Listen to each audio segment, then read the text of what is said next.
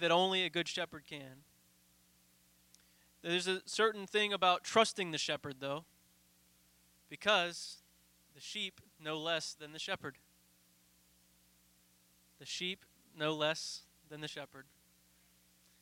So when you hear the voice of God, sometimes He tells you to do things that you don't understand or you don't know yet. And the point of that is to submit to that voice.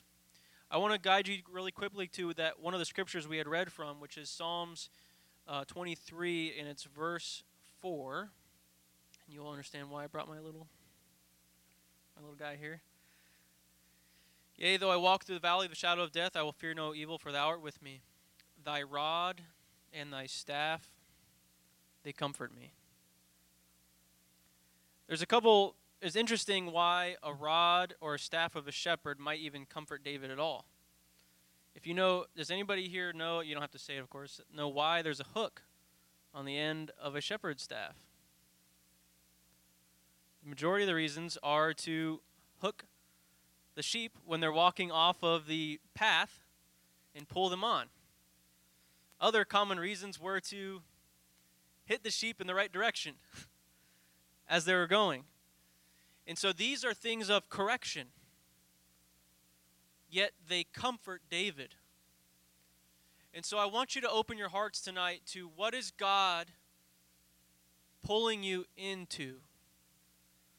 What is He directing you to? What is He hooking you and pulling you away from? Because when you hear that voice, let it be a comfort to you. Because God is trying to direct you and make you and direct you to those green pastures. So trust in the Lord. So I just want to give a brief, a really quick, easy display of this, and then I'll be all set here. Which is, uh, I got two volunteers.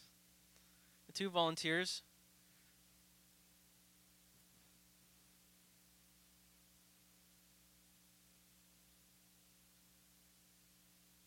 All right, if you guys will watch, these are my sheep. And I'm just helping them, I'm guiding them. And so I'm like, I'm walking. Come on, guys, we're going to go to the, the green fields over here. We're going to go over to those those waters. Oh, what, what? Oh, there we go. See, this one's a little trouble. He's trying to get away. We're going to keep going all the way over here to these green shepherd, these, these, these pastures, these pastures. Is my sheep doing good? Okay, I'm just going to make sure he stays over here and pull him in.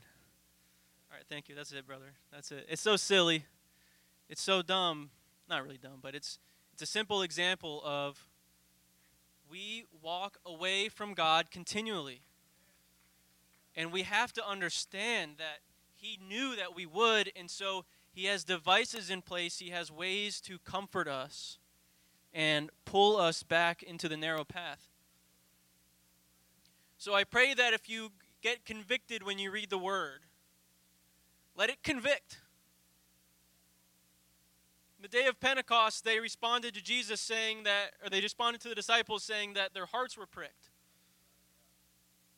Let yourselves feel the unction of the Holy Ghost when He's directing your life. When you feel conviction, when you feel something that you know that you should be improving on, let it be something that motivates you and comforts you and pulls you. Because know this, as I reread here, that the shepherd gave his life for the sheep. So be encouraged. And I'll leave you with this last scripture here, which is uh, Titus chapter 2, 11 through 13. For the grace of God, and I just want to kind of recharacterize it the voice of the shepherd. When, when you listen to the voice of the shepherd, you, you receive the grace of God. That brings salvation hath appeared unto all men and it teaches us that denying ungodliness and worldly lusts, we should live soberly and righteously and godly in this present world. If you ever experience the grace of God, know that biblically speaking, it's to entice you and pull you to the narrow path. It teaches us to deny ungodliness and worldly lusts. And so uh, it should be all motivation for us as the sheep that we are convicted and that we listen for his voice that we pray that we aren't hard of hearing, you know, and that we listen to the wisdom of God in all of our things. So, uh, thank you very much. That is it for me tonight.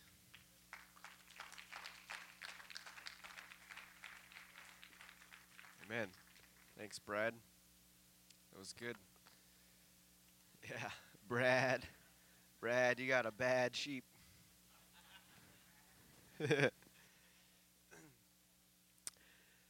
Amen. Sometimes, uh, you know, the uh, shepherd's uh, rod and staff, it, we don't like how it feels, but we have to submit we had, that we entrust trust that he knows what he's doing. Otherwise, if he didn't love us, then he would let, just let us go, wouldn't he? And so many people think that the love of God, he just lets us go do what we want. That's not the love of God. The love of God is he chastises and he corrects because he wants them he wants us in the right place. And so I'm thankful for the uh, all the marks, the bruises, the scars from the shepherd's rod on my on my life. Amen because that's brought me to this place. Amen. Amen and uh, likewise in your life. Amen. We are going to uh, continue in our series we're talking about about the great mystery and uh, we take our text from ephesians the third chapter uh, you don't have to stand i'll just read this really quick unto me who am less than the least of all these saints is this grace given that i should preach among the gentiles the unsearchable riches of christ to make all men see what is the fellowship of the mystery which from the beginning of the world hath been hid in God, who created all things by Jesus Christ, to the intent that now unto the principalities and powers in heavenly places might be known by the church the manifold wisdom of God. Amen. And so in this series, we've been exploring the uh, the mystery that has been underneath the clouds that was hidden since the beginning of the world and that mystery we have been talking about is the revelation of the church, the this plan uh, of of God's grace and dispensation of grace that He has uh, for this time. How the old prophets, Old Testament prophets, could not see this period, um, could not see the church, frankly, because the church was on a it's on a different train track than the track that Israel's on uh, because they made their choices, and so God uh, is went to reveal the church. God has had a plan for the church, and He has a plan for Israel as well. And where they come together, these plans, these trains come together. Uh, they come together is in the millennial kingdom that will be arriving soon on this earth at the second coming of Jesus Christ. And last week we looked at the Jewish marriage process and how uh, Jesus used many, many illustrations uh, when he was talking to, to uh, the Jews and the apostles about uh, the marriage process, marriage references, and how that affects the church, his bride, and how that relates to us and ultimately the world. And the timing of it all, as we mentioned last week, just kind of seemed to line up uh, with Daniel's 70th week that is destined for Israel, the final seven years of Israel's time clock. How, uh, if we were the bride, we would be in the Father's house while the 70th week was happening here on earth. Uh, again, this is all from a pre tribulation position uh, of the rapture of the church and I guess the the mid tribbers and post tribbers have their time chart as well. Whenever that marriage process works into their chart, if it does. Uh, but uh, it seems to me that there is a party, as we talked about, a party and a celebration going on in heaven in the Father's house before Jesus returns to the earth in the latter part of Revelation. And tonight we're going to take another glimpse into heaven and see if we can find you and I up there, uh, if we can find the church. Uh, I know we've uh, symbolically, according to the Jewish uh, marriage ceremony, technically we would be up there. But uh, we're going to look again in heaven and see if we can find us during this time. Because if the Word of God is declares the end from the beginning, and it tells it all, then surely we could be able to look, or should be able to look in Revelation somewhere and find a glimpse of, of us or the people in heaven. And, uh, and so that's what we're going to do tonight. Uh, and so, in order to do that, we need a snapshot of heaven. We need somebody to testify uh, who has been there or has seen a vision from God uh, so we can get an idea of what it looks like. Um, and I know there are many people out there who've written books, 30 Minutes in Heaven, or whatever. How many many people have gone to heaven and come back? Apparently, maybe they didn't like it. I don't know. But if I ever go to heaven, why would I want to come back? But uh, so we need to. We're going to look into the Word of God and see. Let's get a snapshot of heaven and see what it looks like up there, and see if we can poke around a little bit and see if we can find us, because we got to be there uh, in Revelation somewhere. And so, where do we go? We're going to start in Isaiah, the sixth chapter, because we know Isaiah, the prophet, had a vision of heaven, at least a part of it. In the Isaiah 6 1, in the year that King Uzziah died, I saw also the Lord sitting upon a throne, high and lifted up, and his train filled the temple. Above it, above the throne, the seraphims, each one had six wings, and with twain he covered his face, twain he covered his feet, and twain he did fly. And one cried unto another and said, Holy, holy, holy is the Lord of hosts, and the whole earth is full of his glory. Now, this is obviously is not a full panoramic view of heaven, but we do get a vision, a snapshot of the throne of God uh, from Isaiah's vision. And from the throne, from Isaiah, what Isaiah could see, he saw God seated on a throne and he saw angels above and around the throne. And obviously, that's uh, probably expected. We, we'd expect to see that. But uh, keep in mind uh, what did we learn about Isaiah? What in his prophecy that he prophesied a few chapters later, Isaiah 9 6, a child being born and the government being upon his shoulder uh, when Isaiah prophesied that, he saw he saw that happen, but he didn't see that there was a, a big distance between uh, the middle of his verse, uh, some 2,000 years. And so what Isaiah saw was great, but there was a lot in between. He didn't see the church underneath the clouds. He saw uh, the child and the child ruling. And so here we see that Isaiah sees God on the throne and he sees angels around it. Uh, and so we have that to go off of as a glimpse of heaven, the throne in heaven. And so we'll compare that with another uh, glimpse and, and, see if there's uh, any similarities or what's what's different. And so this one we see is from John, uh, Revelation chapter 4. After this I looked, and behold, a door was opened in heaven.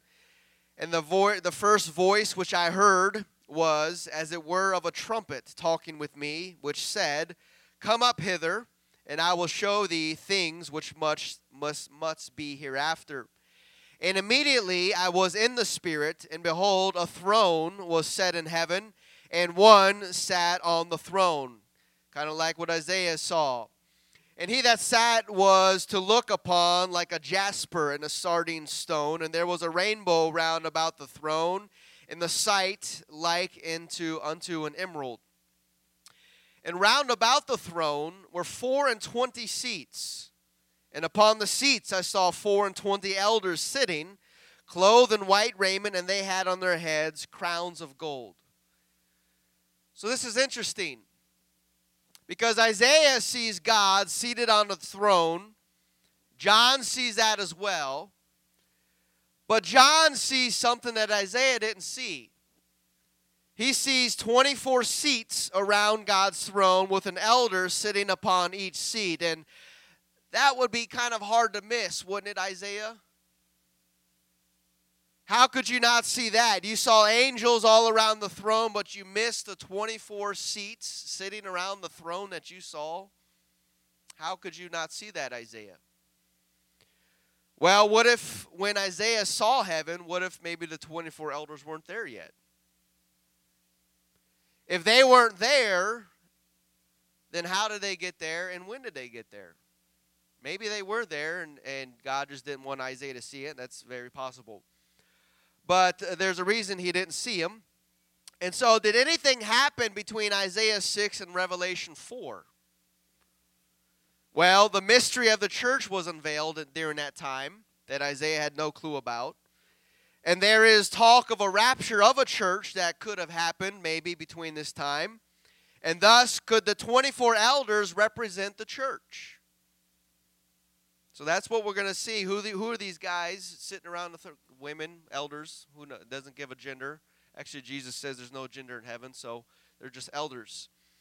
Uh, and so, um, who are these 24 elders? Could they represent the church? Either something happened, or the prophet Isaiah had bad cataracts and didn't see what half of was in heaven. Both are possible, I guess. Revelation 4 and 1 is believed and is held by many that that scripture represents the rapture of the church. That this is experienced by John, but it does describe, like in like the rapture of the church, uh, it says, and after this, Revelation 4 1, and behold, a door was opened in heaven, and the first voice which I heard of it whereof is a trumpet talking with me, said, Come up hither, and I will show thee things what's going to happen after. And immediately I was in the Spirit. And so a trumpet sounds. John is raptured into heaven and is told there's going to be some things that are going to happen on the earth. And I'm taking you out of the earth so you won't experience them, but you're going to happen to see them from balcony seats in heaven. And so, boom, come up here. And so, with the sound of a trumpet, Uh, the church is raptured out of here. The sound of a voice that sounded like a trumpet, John was raptured up into heaven. And he says, Write down the things you're going to see after this. And so, the Great Tribulation doesn't take place until Revelation chapter 6 and John is taken up in John Revelation chapter 4 before it all begins. And so John sees 24 elders sitting around God's throne. One of the first things he describes when he when he gets up there and he sees us. Um, and so what what can we let's look at these 24 elders and see what the Bible talks about, what, the, what they describe about them, and we'll see uh, how that relates to uh, other scriptures. And so, what do we see uh, besides number 24? What do we see about them? Revelation 4 4, round about the throne were four and twenty seats. And upon the seats I saw four and twenty elders sitting, clothed in white raiment, and they had on their heads crowns of gold. And so the first detail that we are, are told about is is mentioned that there are 24 seats around the throne of God and an elder sitting upon each seat. And so uh, that's our first detail that we got to dive into and find out. Uh, interesting enough, the previous chapter, Revelation chapter 3, God is writing to the church at Laodicea. And so look at what he says to the church. Revelation 3:21 To him that overcometh will I grant to sit with me in my throne even as I also overcame and am set down with my Father and his throne. And so he tells the church if you hang in there, if you overcome, and if you fight the good fight of faith, if you do that, I will grant you to sit down with me on my throne. Could that be one of the 24 seats around his throne? Could that be seats for the elders of the church, representing the church? Could be. I mean, he says the church is going to be able to sit with him around his throne. And so maybe that lines up with that. Uh, but let's go on to some more details about these elders. It says that they are clothed in white raiment. And so Revelation 3 1, he says, And unto the angel of the church of Sardis write, these things saith he that is the seven spirits of God, even the seven stars. I know thy works, that thou hast the name, and thou hast livest and art dead.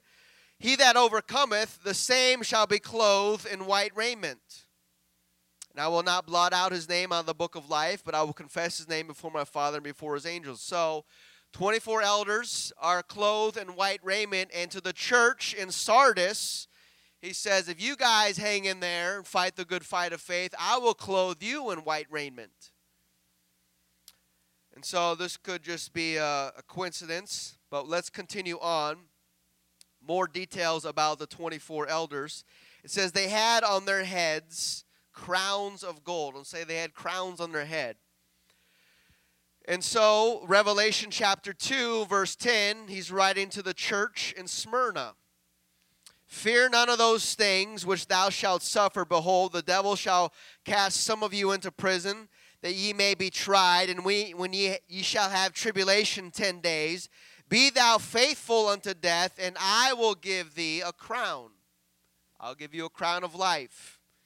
He also writes to another church, church at Philadelphia, Revelation 3:11, "Behold, I come quickly; hold fast which thou hast, that no man take thy crown." So he's talking to the church, saying, If you hold on to the end and you persevere, I will give you a crown. And these elders happen to be wearing crowns of gold. And, and so, uh, interesting enough, uh, so far we are seeing some of the same characteristics and details that are, are ascribed to the 24 elders are also described to the church. Uh, and so we go on, continue on, Revelation 5 and 8. And when he had taken the book, this is the book that contains the six seals, the beginning, getting ready to open the book. Thus begins the 70th week, and the first seal will be unlocked and poured out, and uh, begins the, uh, uh the tribulation period. And so when he had taken the book, the four beasts and four and twenty elders fell down before the Lamb having every one of them harps and golden vials full of odors, which are the prayers of the saints. And so, how interesting it would be that the vials full of the prayers of the saints are held by the elders that actually represent the church. That would kind of make sense. If that is if the 24 elders represent the church, they're holding vials that are the prayers of the church. Uh, and so, but also, not only are they holding vials of prayers of the saints, but it says they also have a harp in each hand.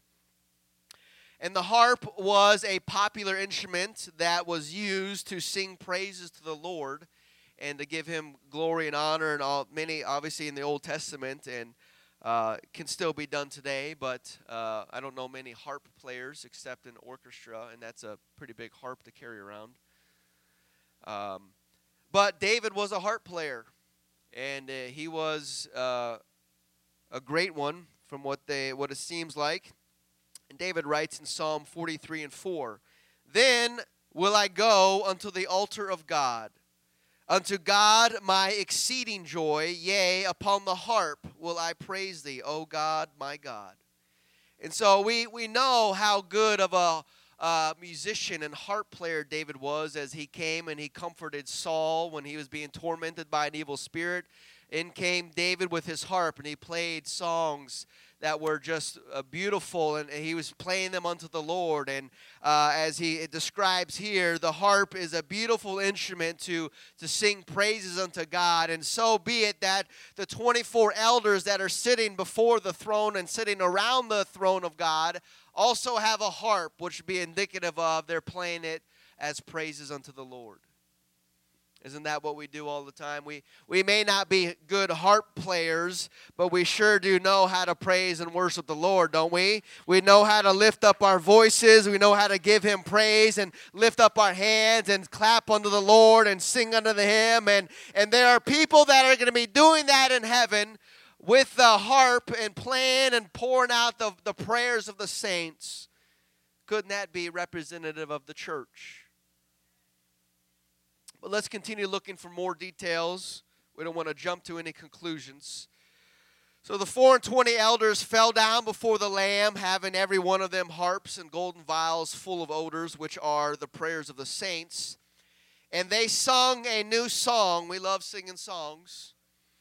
Uh, Thou art worthy to take the book and to open the seals thereof. This is their song. For thou wast slain and hast redeemed us to God by the blood out of every kindred and tongue and people and nation. And so the 24 elders are playing the harp and they are singing unto the Lord about how God redeemed them by his blood. These elders have been redeemed. That means that they were once lost. But by the blood of the Lamb, they were found and they were brought back into relationship with with Jesus Christ. And they're singing to God about this. God, you you are worthy. You has redeemed us by your blood. And so uh, uh, they cannot be angels because angels are not given the option to be redeemed. They made their choice, and God has not given the angels salvation. That's why the angels look in unto look into all this that's going on. The Bible says the angels look into this this salvation thing because they, they aren't given that. They got one cho- one choice and one decision, and, and that was final.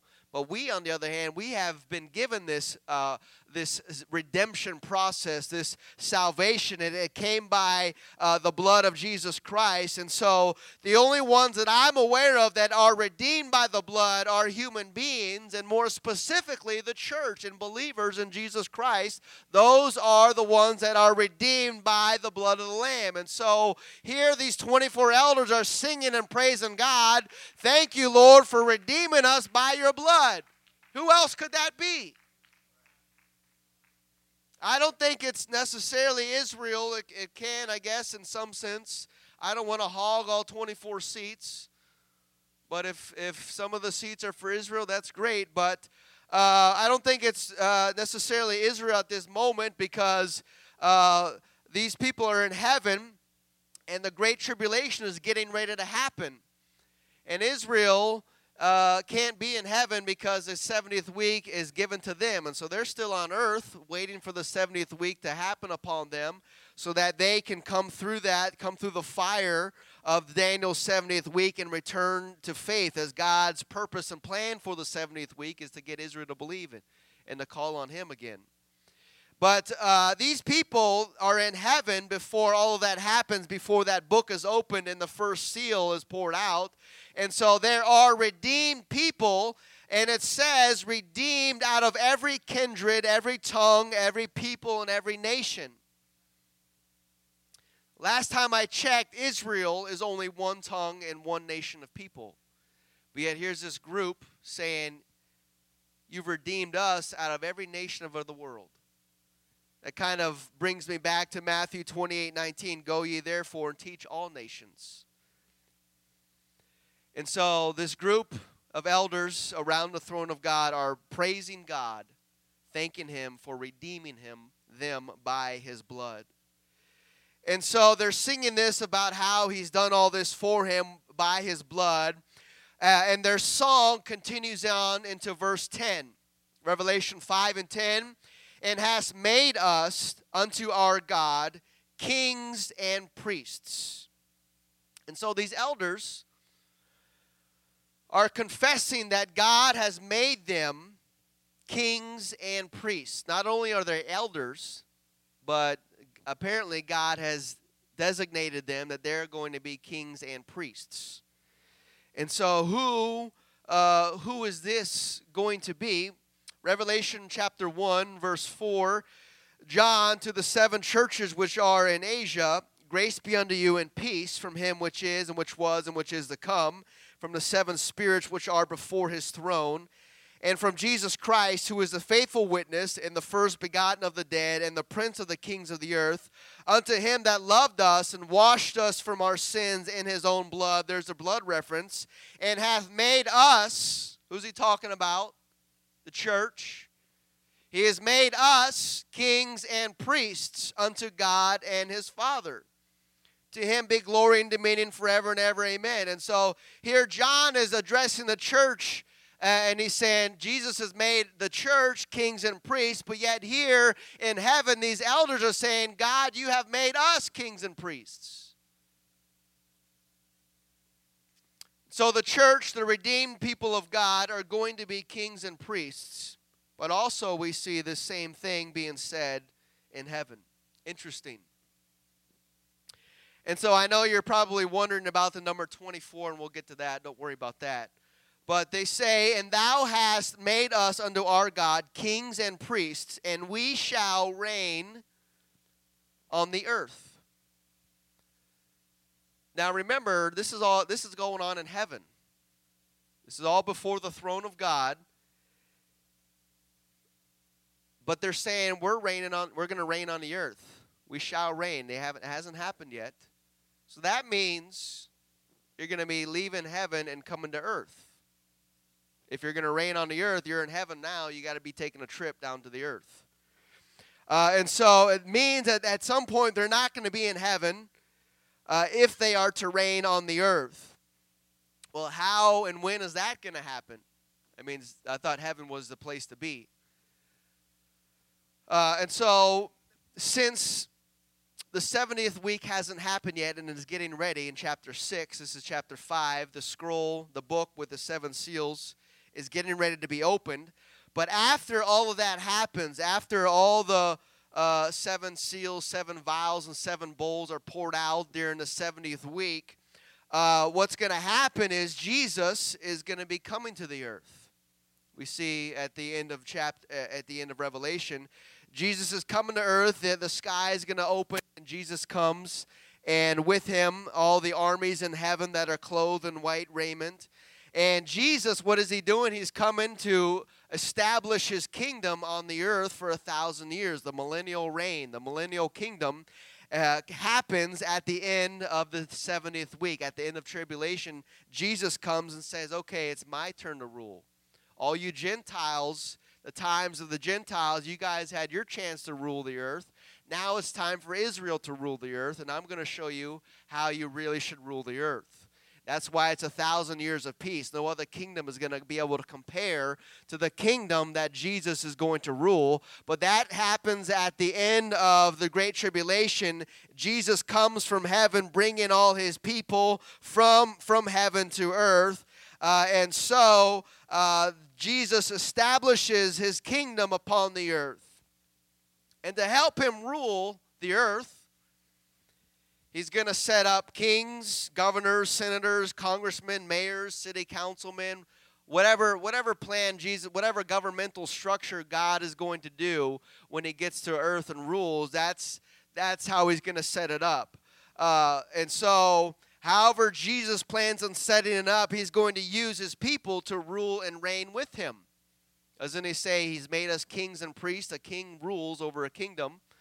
Uh, and so if he's going to be ruling the whole earth, uh, there's going to be cities and things spread out just like it is now. But imagine the world now, but apostolic mayors and apostolic senators and apostolic congressmen that's going to be a picture of the kingdom of God because the righteousness is going to rule. And God's not going to just pull people off the street and say, hey, you look good, you're going to rule in my kingdom. No. The time period, the test and trial is now. If we can endure through the righteousness and, and live a righteous life now, God's going to make us kings and priests when his kingdom comes. And then God's going to make us rulers to rule with him in righteousness. And so that's the elders saying, You have made us kings and priests, and we shall reign on the earth. So the, they're all coming back to earth at some point, and that's going to be the millennial reign of Jesus Christ, and we will be ruling with him. Amen. Musicians, if you would come. And so, uh, from what the Bible tells us about these 24 elders that John saw, but I, Isaiah did not see these seated around the throne. Every description, every detail that was given about them, we see the same detail, almost word for word, given to and spoken to the church.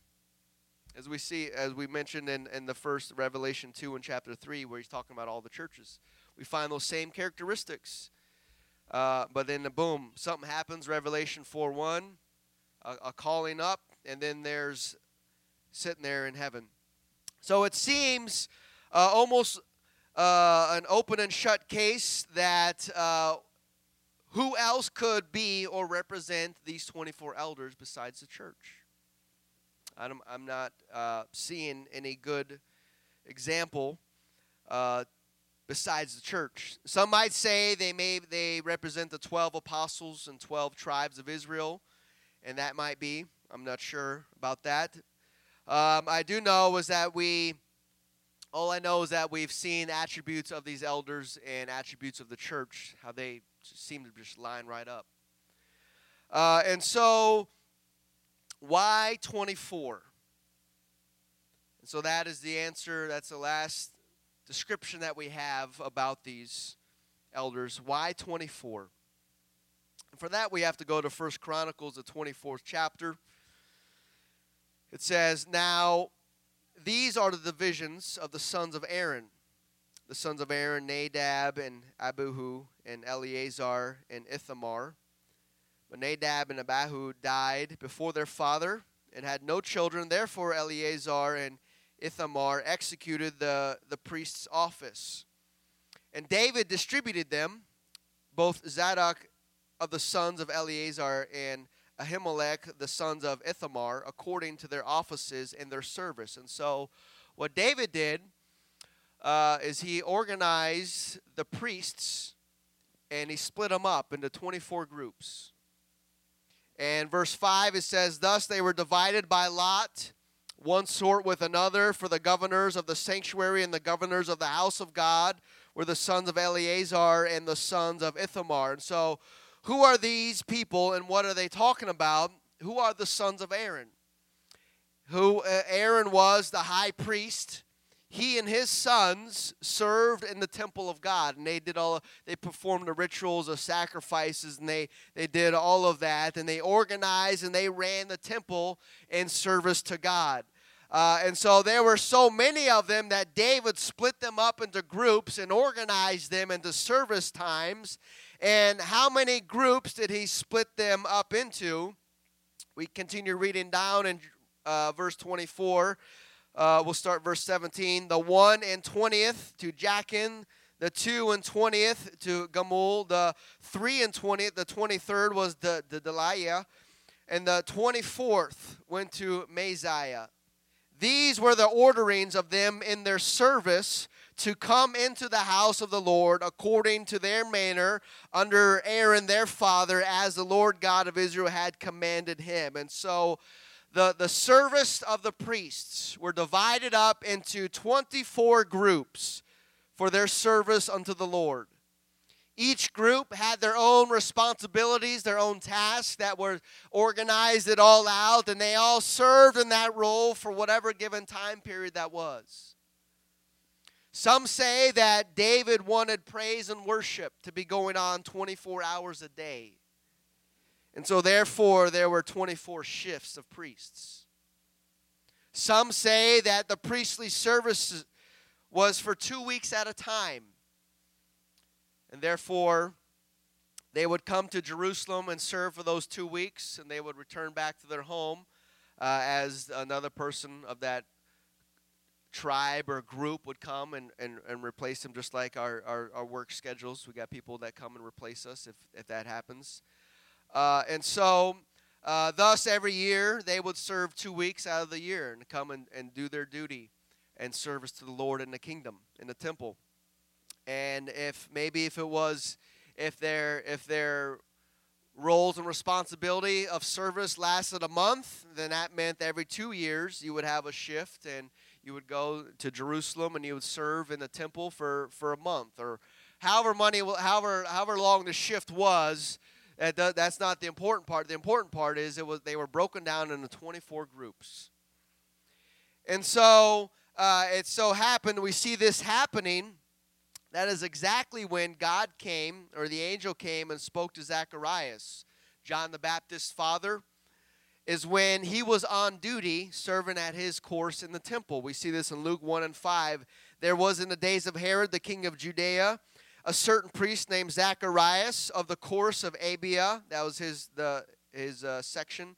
Abia, and his wife was of the daughters of Aaron. Her name was Elizabeth and they are both righteous before God, walking in all the commandments and ordinances the Lord blameless. They had no child because Elizabeth was barren, and they both were well stricken in years. And it came to pass while he executed the priest's office before God in the order of his course, according to the custom of the priest's office, his lot was to burn incense when he went into the temple of the Lord. And so Zacharias was there serving his time in the temple and lo and behold, an angel shows up to Zacharias and, and tells him about Elizabeth's going to be bearing with child. They're going to call his name John. And, and Zacharias, kind of like a, uh, Abram, was well stricken in years. And he kind of laughed and chuckled and said, eh, I can't really, You know, who you talking? You're talking to an elder, and uh, and so obviously we know the story that he was mute. He couldn't talk because of his unbelief until the child was born, and then he they asked him what his name should be, and he finally opened his face. His name's gonna be John. And so the, the thing is, is that Zacharias, he was of the course of Abia, and he was there executing the priest's office, and he was doing his duties and service to the temple. And whatever time period that was, when he was done, he would return home, uh, and his service was done. And so that is why um, I think there are 24 elders before the throne of God, is because it represents uh, the service of the priesthood uh, that that worship Him day and night, and and there's a uh, you know there's the the all the things the the articles and the furniture that were in the temple and tabernacle, the light stand and the the table of showbread, all that stuff was in heaven. Because Moses went up to the mountain and said, Make everything of the pattern you see in heaven.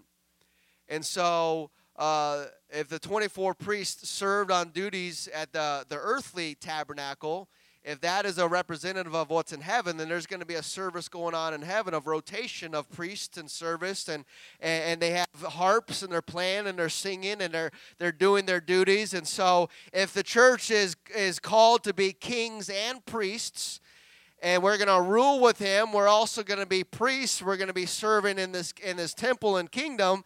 Doesn't it make sense that the 24 elders that are kind of doing all of that before the throne of god doesn't that make sense that that would be the church? You stand with me tonight. In their song as they sang their song the 24 elders thou hast made us unto our God kings and priests, and we shall reign on the earth in verse 10. Verse 11 continues on, and I beheld and I heard the voice of many angels round about the throne, and the beasts and the elders. And the number of them was 10,000 times 10,000s and thousands and thousands. There's millions and billions of people up there in heaven, saying with a loud voice, Worthy is the Lamb that was slain to receive power and riches and wisdom and strength and honor and glory and blessing. And if there's ten thousands and upon ten thousands and ten thousands of them, uh, and there's only 24 seats, and that means there's a rotation of all those people are going to serve. And that's going to take all of eternity to get that many people to come uh, do their shift and do their service before the King of, uh, of glory. And every creature, verse 13, which is in heaven and on earth and under the earth, and such are as in the sea that are in them, heard I saying, Blessing and honor and glory and power be unto him that sitteth upon the throne, upon the Lamb forever and ever. And the four beasts said, Amen. And then the four and twenty elders fell down and worshiped him that liveth forever and ever. I believe that's a representative of the church right there, that we're worshiping him right now, but soon and very soon, we're going to be called up, and all of a sudden, we're going to see 24 seats around the throne, and we're going to be worshiping. We're going to be shouting and singing how great our God is. That's soon. That's going to happen. You don't need to be worrying about what's going on or who's going to win the election. I believe that this is right around the corner where we're going to be happening in a moment, in a twinkling of an eye. We're going to look, look by this world, or we're going to see the throne of heaven. Come on, let's worship the Lord together. Let's magnify Him tonight as we sing praises, just like we'll be doing there in heaven. Hallelujah. Come on, He's an awesome God. He's redeemed us by His blood. He's made us to be kings and priests. We're going to rule and reign with our Savior Jesus Christ. Hallelujah. Hallelujah, Jesus. We worship you. Blessed be the name. Hallelujah, hallelujah, hallelujah. Our God is an awesome God. He reigns from heaven above with wisdom. He reigns, and we're going to reign from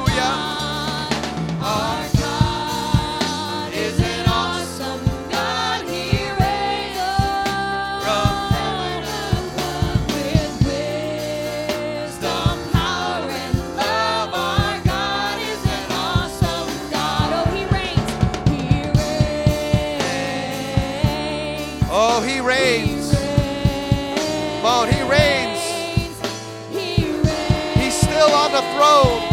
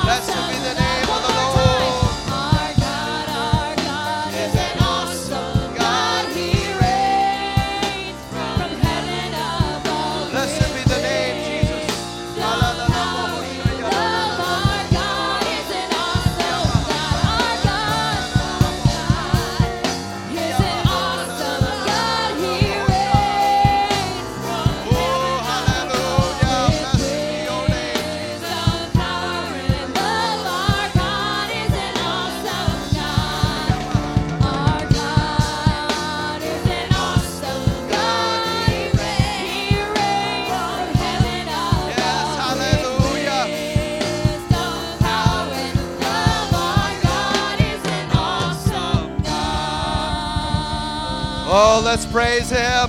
He deserves it. Hallelujah. Glory and honor and power be to you, Lord Jesus, who reigns in majesty. We worship you. We magnify you, God, who has redeemed us by your blood, has made us to be kings and priests. Hallelujah, Jesus. Hallelujah. Hallelujah. Well, if there's any doubt, I hope that's all cleared up that gives me hope and faith and confidence that I see us in there. I see us there in heaven worshiping the Lord. Amen. And, uh, you know, four years ago, I probably would have been chewing my fingernails off. Wouldn't had any fingers to hold the mic. But, you know, we've been talking about all this for the past few weeks, months. And I tell you, I can't have, I don't know if I have any more I have, I have so much peace in my life that no matter what happens, because I know this is happening soon. Even if we ta- turn the USA turns into the USSA, amen. This is this is happening soon, I believe, because the Scripture says it's happening. He's taking the church out of here before it gets really bad, and it's it's it's right around the corner, folks. There's no time to be messing around to be lukewarm. lukewarm. It's time to get on fire, get on our knees, and fall before the Lord. Amen. Because we don't want to miss out on that trumpet, that trumpet that sounds and says, Come up here and see what's going to happen afterwards. Amen. We are blessed. Man, we need, uh, we get, definitely get our practice on and praising. And get some, buy, purchase some harps if we're going to have them up there. Got to start playing, practicing that. Amen.